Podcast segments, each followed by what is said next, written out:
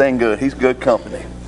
But anyway, Dennis said I didn't need no introduction. So anyway, it's good to be here with y'all. I always count. I've been looking forward all week when Dennis had called and asked to get to preach to you good folks and thank Dennis for the honor. Let me stand up here again. You know, we that what a beautiful song. Sometimes it takes a mountain, sometimes a troubled sea. But sometimes what we think is the worst thing that happens to us is what God uses to truly get a hold of us. For instance, in 96, after eight years of marriage, my wife said, I love you, but I can't live with you like this no more. And if you ain't going to change, I've had all I can take. And I come home one day and she took half our stuff and got her apartment and moved out.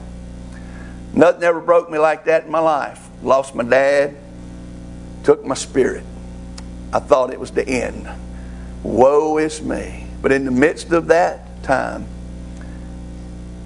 in August of 96, on August the 18th, my wife got saved at Lindsay Lane Baptist Church in Athens, Louisiana. I mean, Alabama. And she called me after about a month said, I want to talk to you. I still love you, and our problem wasn't you and all what you was doing, which was a problem. But we didn't have Jesus. And if we'll let Jesus come back into our marriage, I love you. By that time, I was starting to get over that pain, and I was scared. and I said, I don't know about this. Well, would you come to church with me? I looked at her at a table eating lunch and said, Jesus is for weak people. I tried that. That's religion. That's a crutch.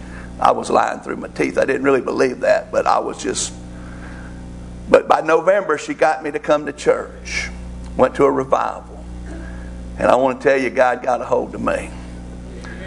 By December the 12th, we remarried. We were already divorced. I tell you, ain't that a blessed woman? She got to marry me twice. Amen. she moved back in our home, and it didn't even take by Christmas I said, This ain't the same. I wasn't saved. I told her I was. I'd been baptized. I knew about Jesus. But when she moved back in the house, Jesus came in with her. And by January of 97, I came home from work one day after trying to do all I could to be a husband that honored God, that would love my wife the way she deserved to. And I got down on my knees. I said, Lord, I'm through. If you'll have me, here I am, what's left of me. And I got up a new man. And I can tell you that God can change any mountain. He can calm any troubled sea. He can take whatever your life is going through and He can get a hold of you. And if God ever gets a hold of you and you get a hold of Him, life as you knew it is over. Amen. But you know, God is in the business of getting hold of sinners. Amen. But you know, even though we get saved, you know, saved people still sin. And I want to talk to us tonight a little while about something we don't usually think about. But it's a passage that comes out of the book of Hebrews, chapter 12, that I want to read together. Then I want to preach to us tonight a sermon entitled, Do Not Despise the Discipline or the Chastening of the Lord. Amen. Now, I want to be honest with you. This is not a sermon that, it ain't a a passage of scripture you get up to in the morning and drink your coffee with and want to read. it ain't a passage you really want to preach. But when God tells you to preach it, you got to do what He tells you to do. Amen. But I want to tell you something. I don't imagine any of us here tonight was on the way to church saying, I sure hope the preacher rebukes me tonight. I sure hope he disciplines me and chastens me. I need a good scourging. But the Bible says in this text that God does that to every one of his sons. You know why? Because He loves us too much to leave us in our sin. Just like you care for your child, our Heavenly Father cares for His children. I want you to look at it with me right here. Start in verse 4 of chapter 12. The Bible says, You have not resisted to bloodshed, striving against sin. And it's referring to Jesus on the cross. You know, we may have tried to resist sin, but we have not resisted like we should. And listen what it says in verse 5 and you have forgotten the exhortation which speaks to you as to sons. We're all sons and daughters. God is our Father. And listen what this text says My son, do not despise the chastening, some translation says, the discipline of the Lord, nor be, be discouraged when you are rebuked by him. Now, I don't know of anybody who likes to be rebuked. But it says, when the Lord takes His word, not a person, but the word of God, and it rebukes your spirit for things in your life that He says are wrong, don't be discouraged by it. Be thankful for it. And listen what He says For whom the Lord loves, He chastens, He disciplines, and He scourges unbelievably every son whom He receives. Now, when you look at a scourge, the way I look at it, growing up in my house, my little sister used to get spankings. Me and my brother used to get whoopings. We got scourging, amen? There's a big difference. Now, she says it's because she was good. I say it's because she was spoiled. She was the youngest and the only girl. And so, anyway, the Bible says that God whoops every son. Now, how many of us here has been to the woodshed and God's got your attention?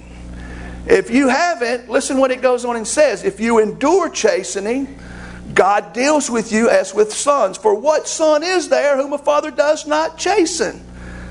And this is a, a, a, powerful verse, verse 8. But if you are without chastening, of which all have become partakers, then you are illegitimate and not his son. Furthermore, we have had human fathers who corrected us, and that's a word that this generation hates, and we paid them respect. Shall we not much more readily be in subjection to the Father of spirits and live? And he has that with a question mark. For they indeed for a few days chastened us as seemed best to them, but he for our profit, see, it's for our benefit, that we may be partakers of his holiness. Now, no chastening seems to be joyful for the present, but painful, but nevertheless afterwards. Look at this. It yields the peaceable fruit of righteousness to those who have been trained by it. God, I don't know about y'all, but when I read that, I know I need it, but I have to tell myself in my spirit the new man needs to like this, but my old man ain't happy about it. Now, I want you to think about this with me this morning, this evening. Oh, there we go. In the Bible, discipline has a positive and an important place in the lives of God's children. Throughout the Bible, if you read the book of Proverbs and read it through, it'll overwhelm you how many times it talks about being corrected, being disciplined by God, chastened. And guys, listen, this is why. Because, and I'm gonna get this, I'm gonna get through this right quick, and then we're gonna preach. God has prescribed a, prescribed a certain way of life for His children. See, He's determined already how He wants us to live and what He wants us to be like. Now, I want to ask you when you grew up in your home, did your mom and daddy already have a plan on what they expected you to be like? See, in Huey Cooper's household, it wasn't an option. it was his home. You're going to act like him. You're going to do what he says is right and wrong, or they're going to be problems. You see, God's way is not an option. It's not a holy subject, suggestion. It's a commandment. You know what it is? Look at this. In 1 Peter, the Bible says, and I have back, as obedient children. Now, how many of you are happy to have disobedient children? I don't know of anybody that's ever come up to you. My daddy never come and said, Son, I'm so proud of your disobedience. You just blessed me with that rebellious spirit, son. I'm so thankful. It brings me such joy when I see you act in such an embarrassing way. No, Parents want their children to be obedient. And God wants us to be obedient to Him, not conforming ourselves to the former lust as we did in our ignorance before we were saved. Now, before we were children of God, we naturally acted like children of the devil. We were of the world. Amen? We were ignorant of what God is and who He is. But once you get saved, listen what His plan is. But as He has, has called you as holy, you also be holy in all your conduct. It didn't say be holy in some of our conduct. It didn't even say be holy in most of our conduct. And it didn't say be holy on Sunday. Amen. It said be holy. To be like God is be holy. Of all God's attributes, holiness is the highest description of His character. His love is a holy love. His justice is a holy justice. His righteousness, His kindness, everything is trumped by the first thing of that. It's before anything, He's holy. Amen. And he says, Because it is written, Be holy, for I am holy. Now look at this. And if you call on the Father, our Father, who without partiality judges according to each one's work, conduct yourselves throughout the time of your stay here in fear. Now, God, He's not talking to Christian, I mean to lost people. He's talking to those who call on the Father, who know Him as His children, who's called us out of the world into a relationship with Him where He wants us to be obedient children who walk in holiness. Now, guys, I don't know about y'all. That's an overwhelming thought. And I want you to look at this as we kind of get ready to get into this text. As God's children, we have to learn how to become obedient. Amen? And we had to be taught as children to be. We must all be instructed and trained by God. Now, I want you to think of this. The process by which God's people learn obedience is the chastening, if you do a word study in the original language, in the Hebrew literally means child training discipline. and that's what that word literally means. And if you look, where the Hebrew writer got that from comes from the Old Testament, Proverbs. And listen what it says My son, do not despise the chastening of the Lord, nor detest his correction. For whom the Lord loves, he corrects, just as the Father the Son in whom He delights. Now, I got two questions I want to answer tonight for my sermon, and we're going to look at them. In Revelations, Jesus, so you, some people, I know how some people are, that's that Old Testament stuff. We're in the New Testament. We live for Jesus. Yeah, look what Jesus said. Jesus said, As many as I love, I rebuke and chasten. Therefore, be zealous and repent. The New American Standard says, Those whom I love, I reprove and discipline. That word discipline can equally be translated as chasten. Those are words that our society has forgotten about. Now, what I want you to look at with me here, right quick, is these two questions. And I'm going to get to that where we can start preaching because this ain't working. All right. The discipline of the Lord. How does the God rebuke you and chasten those whom he corrects? And why does he do it? Now, if you look here with me in our text this night, listen what the Bible says, and we're going to look and get into this text. And we're fixing to get going here. He says, And you have forgotten in verse 5 the exhortation which speaks to you as to a son. My son, do not despise the chastening of the Lord. And the Bible says that God's going to chasten everyone that's His because He wants us to be partakers of His holiness. He wants us, the end result, to be able to experience the peacefulness of His righteousness. And listen to what He says.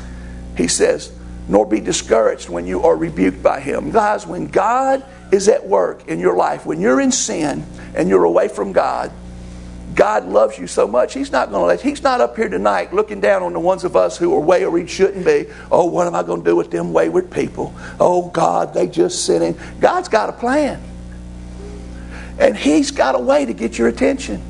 You see, the first thing God does is just like when I was a kid. You get a verbal rebuke. He does it through the preaching of His Word. It can happen from a preacher audibly teaching the Word of God. It can happen from you sitting down reading the Word of God. It can happen from someone who loves you, who can come to you and confront you with Scripture in truth and love and tell you. It can happen from the Holy Spirit just taking a Christian song sometime. How many of you have experienced a verbal rebuke from God and when you heard that sermon, you knew you better listen? And there's a big difference. So listen what he says. My son, do not despise the chastening of the Lord, nor be discouraged when you are rebuked by him. Guys, if there's anything we don't like, we don't like to be rebuked. But guys, I'm going to tell you something. Sometimes God does rebuke his children. Let me tell you, my mama is a prime example. My mama could look at you, and she had a look that could do it. Amen? And when she tell you not to do something, Brother Dennis, you'd be like at the store. We'd be showing out, we want this part. Can we have it? No, you can't have it. First time she just told you, you, you heard it. Next time she looked at you, she said, You cannot have it. And son, you knew you better put it down say, Yes, ma'am. you know what? There's some things in life that we can't have if we're going to be holy, if we're going to be obedient children that honor our Father. But more than that, if we're going to have the life that God wants, that is going to exhibit and let us experience the peaceable fruits of righteousness because it's going to rob us of the life of God. The devil hates the life of God. He doesn't want you to experience the abundant life in Christ. He's constantly trying to steal, rob, and destroy everything that Christ wants to do in your life, and we're the ones who let him do it. Because he really can't do anything unless we let him. And so when we get away from God by listening to the lies of the world and the deception and the philosophies of this world, God will rebuke you. And I don't know about you, I'm thankful that He'll rebuke me in my sin. And friends, listen, He starts out, it's a verbal rebuke, a sermon, preaching. And sometimes He's telling you what you need to do. But guys, listen, He goes beyond that. When you don't heed that, God's not, well, I told him, I don't know what else to do. The next thing it says, for whom the Lord loves, he chastens, he disciplines. Discipline is more emotional. Guys, listen, God knows how to get our attention. And friends, when you look at the scriptures and you look at what it teaches, the longer I walk with God, I'm no longer afraid of what God will do to me when I get away from Him. I'm afraid of what He quits doing. Because you can't have a spirit filled life and walk in the flesh. You can't live carnally for the world and live and participate in all the ungodliness of this world and experience all of the kingdom blessings of having Christ in your life, in His Spirit, manifesting the fruit of God's Spirit in your life. You won't have love, joy, peace, patience, kindness, and goodness if you consist to live in the flesh. For the Bible says, Be not deceived. God is not mocked. Be not deceived. Whatever man sows, he's going to reap. If you reap to the flesh, you're going to re- receive from that. If you reap to the Spirit, you get what the Spirit. So, what does God do? Friends, listen, a lot of times we think God's up there going to punish us. God's up there loving us. Now, when my mom and dad used to punish me, they knew things that they could take that hurt me emotionally. Let me give you an example. When I first turned 16, I had a car. I had a 69 Mustang with a 289, and boy, I was so proud I'd drive it to school. Man, it was cool. Everybody said, Oh, boy, boy Marvin got him a 289, 69 Mustang. I used that car to skip school, didn't go to school. we just decided, well, you know, we're going to go to Hammond Mall, 35 miles from Covington High School. We go to Hammond Mall. We playing in the mall, playing the video games, drive home, come back home. How was school today? Oh, it was good, Dad. How'd it go? Oh, just good old, anything happened special? Just a normal day. Boy, we eating supper. He said, So you go to Hammond Mall every day? Boy, I was about to throw up. He never said nothing. Next morning, he said, Give me them keys. You riding the bus. You go from riding the bus and show up at school on the bus, from driving your you that's an emotional, disheartening thing. It embarrass you. You ain't cool no more. I said, Daddy, that's my car. He said, Not long as I'm putting the gas in it and paying the insurance, it's my car. And if you don't use it right, you don't get to have it. Guess what? When we misuse God's gifts, we lose them. How many of you figured that out? If you live in the flesh, you grieve the Spirit, you quench the Spirit. You can't have the joy of his salvation and all the pleasures of the world. And so, what did David say when he got in sin? He said, Oh Lord, don't take away your spirit from me. Uphold, restore to me. He said, Restore me, create in me a clean heart. And what did he say? He said, Restore to me the joy of not his joy, your joy. Friends, listen, God's not going to let you experience joy. He loves you too much. He punishes us. You're not going to have the peace beyond understanding when you live in sin. This preacher that I know named Brother Malcolm Ellis said this, and I wrote it down years ago. I've never forgot it. He said, No saved person can live in a condition of habitual sinful behavior without spiritual consequences. Listen to that. No saved person can live in a condition of habitual sinful behavior without spiritual consequences. You know why? We got a loving Father that ain't going to let us. He's going to discipline us. He's going to show up. He's not going to let us. Now, let me tell you a true story. There was this man at my church when I went to Why Not, and I'd been there about probably two years, three years. And in two or three years, he probably had four brand new trucks. He never could, he was like the Goldilocks of trucks. He couldn't get the perfect one. And they were all on him about quit buying new trucks, quit. And he was blessed, unbelievable. He had a, so he calls me one day, Preacher, I need you to come out to the house. I, I need your help. I, I just, I, am discouraged. I'm, I'm overwhelmed. Uh, I bought a truck today and I just have buyer's remorse. And I never even heard of buyer's remorse because I ain't rich enough to have it. And he said, Would you come and, and sing? So I go. He said, Bring your swimming trunks. We'll swim. He just got a new pool that summer. I mean, he still got the, the grass they sat down ain't even sprouted. And, and, and so we get in and we in his pool. And I'm sitting here and he's got this mansion. He's got a two car garage attached.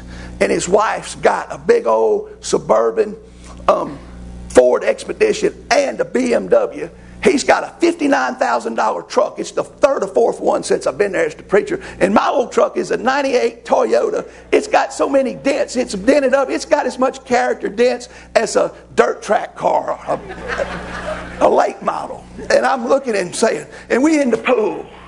And he's, oh, woe is me. I need you to pray for me, preacher. And then I'm looking around, and he said, I just need the Lord to help me. I went to bring that truck back. I didn't even get home with it, and I knew I didn't need it, that I didn't want it no more, that I made a mistake. Would you pray that they would change their mind and let me bring this truck back? And I'm sitting here, I ain't got no mercy. In fact, I'm getting mad. I'm kind of knowing how Jesus felt when he had that righteous indignation. And I'm sitting here in the pool. And yeah, go ahead, brother. What you want me to pray? Well, I tried to bring it back, but somebody else already bought my trade in truck. So I'm stuck with it. And on top of that, Christy's mad. I said, Brother Wallace, I'm going to pray for you. But I want you to know before I pray this prayer, I love you. But I'm going to pray what you need and not what you want. And I said, Lord, you know Brother Wallace better than me.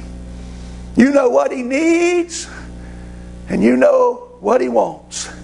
Help him to learn to be satisfied with what you give him and to rejoice in your goodness and set him free from the bondage of materialism. And I prayed some other stuff I don't quite remember. And boy, he was like, well, let's get out the pool. Um, we, swim time was over. Before Sunday, Brother Dennis, this mug had a John Deere, $10,000 zero turn, a John Deere, $10,000 lawnmower. And I told him, I said, Wallace, before we left, I said, God, if you don't learn to be happy with what you got, He's going to take your stuff. God is God, brother. You are a blessed man. You need to learn to be satisfied. Boy, I figured he probably to leave church. For Sunday, he calls us. Brother Marvin, it's happening. What's happening? God's taking my stuff. Come to the house. I need you. We go down there. We pass the Why Not fire truck on the way. They on their way back. He was on that big old lawnmower. God set her on fire, son. He starts smelling it. He, he panicked and jumped off and it turned it off. And then he tried to jump back on and it wouldn't crank. And then he run got hoses. He's hooking hoses together. By the time he got them hooked together, he called 911 and said, I need help. They sent the fire truck, they just put it out. Right where you turn into his fine, beautiful, couple hundred yard driveway with a plank board fence, manicured, beautiful lawn. He center fire burnt. They wasn't nothing but the rims and black iron. And I'm laughing, I'm laughing, I can't stop. And he's just standing there. He said, Do you think God done this? I said, I know he let it happen.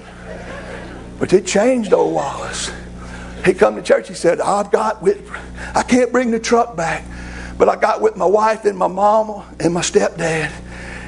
And we formed an agreement. This is true. I have a covenant with them. I have a contract. I can't buy anything that takes borrowing money without consensus that's majority approved and I'm going to drive that truck forever if that's what God wants me to do. And Stanley said this, and it was the best his stepdad. Because for the rest of that summer, all through that winter, and way up into the following spring, when you pulled in the driveway, the first thing you seen was a big old black burnt spot. And his daddy said, That's God reminding you every time you come home and turn in the driveway to be happy with your truck. Amen. Somebody in here might say that's a coincidence. Well, you need to get saved if you think that's all it was. Because I don't know about you, I believe God causes things to happen that emotionally disturbs us so that He can completely heal us. And God is much more concerned with our holiness than He is with our happiness. Because when you holy, you got something better than happiness. You got joy. Happiness depends on what truck you drive and don't drive. Joy depends on what God does in your heart.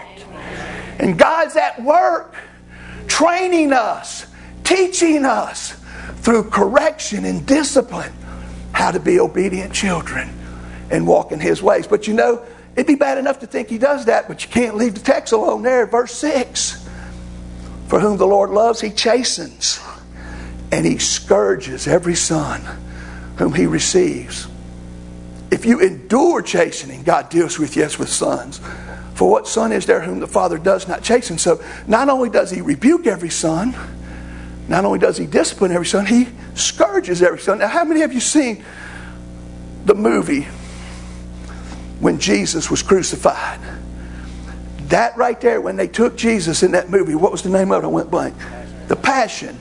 And they chained him to that thing and whipped him. That's what a scourge is. Brother Dennis has got a cat of nine tails, he showed us one day. That's what a scourging is.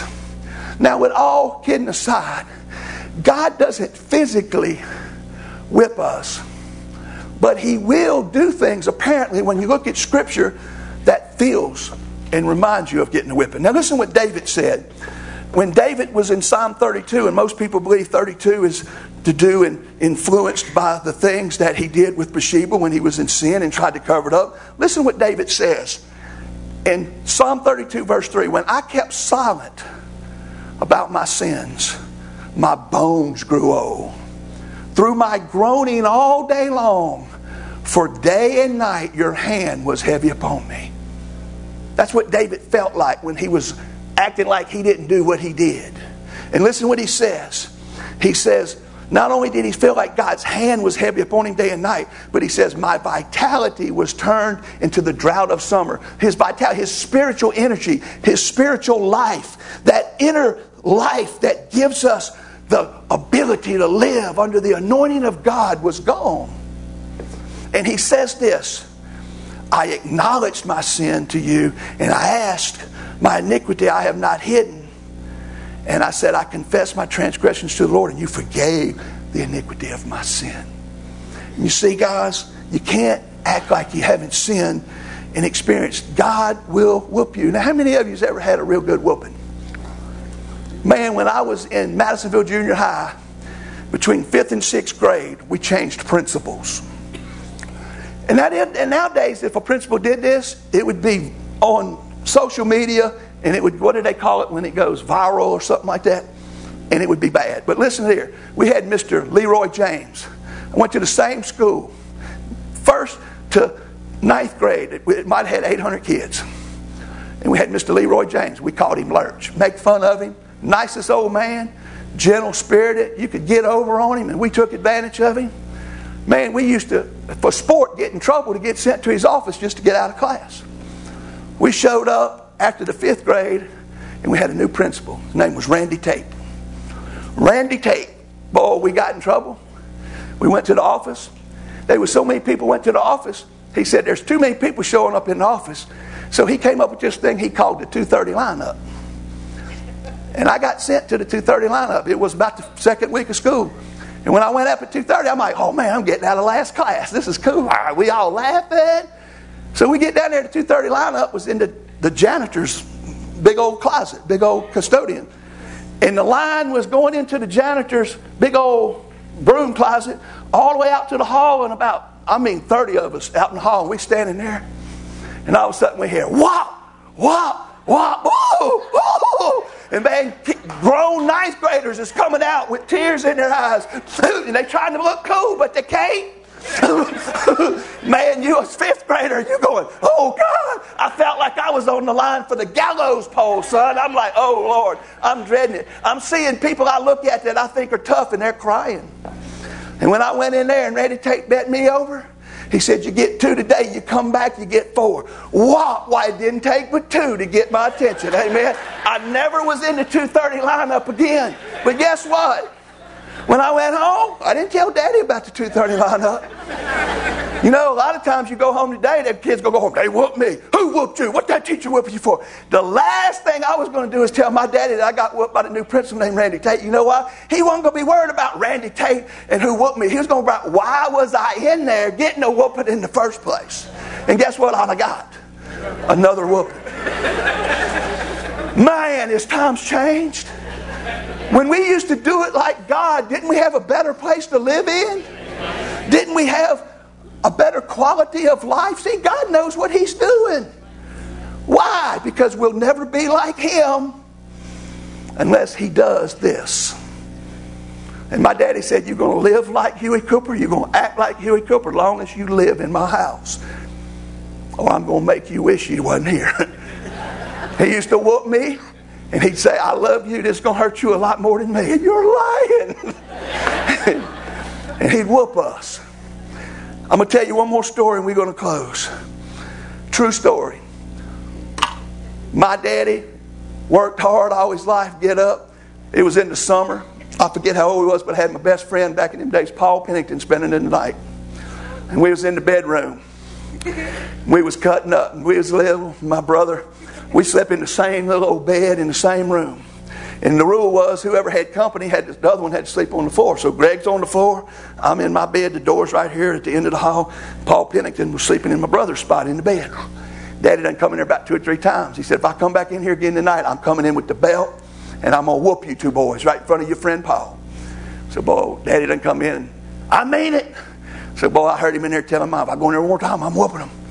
All of a sudden, boy, I, I told Paul, I said, I said, Greg, my little brother said, You want to sleep in the bed? I'll sleep on the floor. Greg got in the bed. He told my friend Paul, You in my spot. Move over. Paul, get in my spot. I'm on the floor.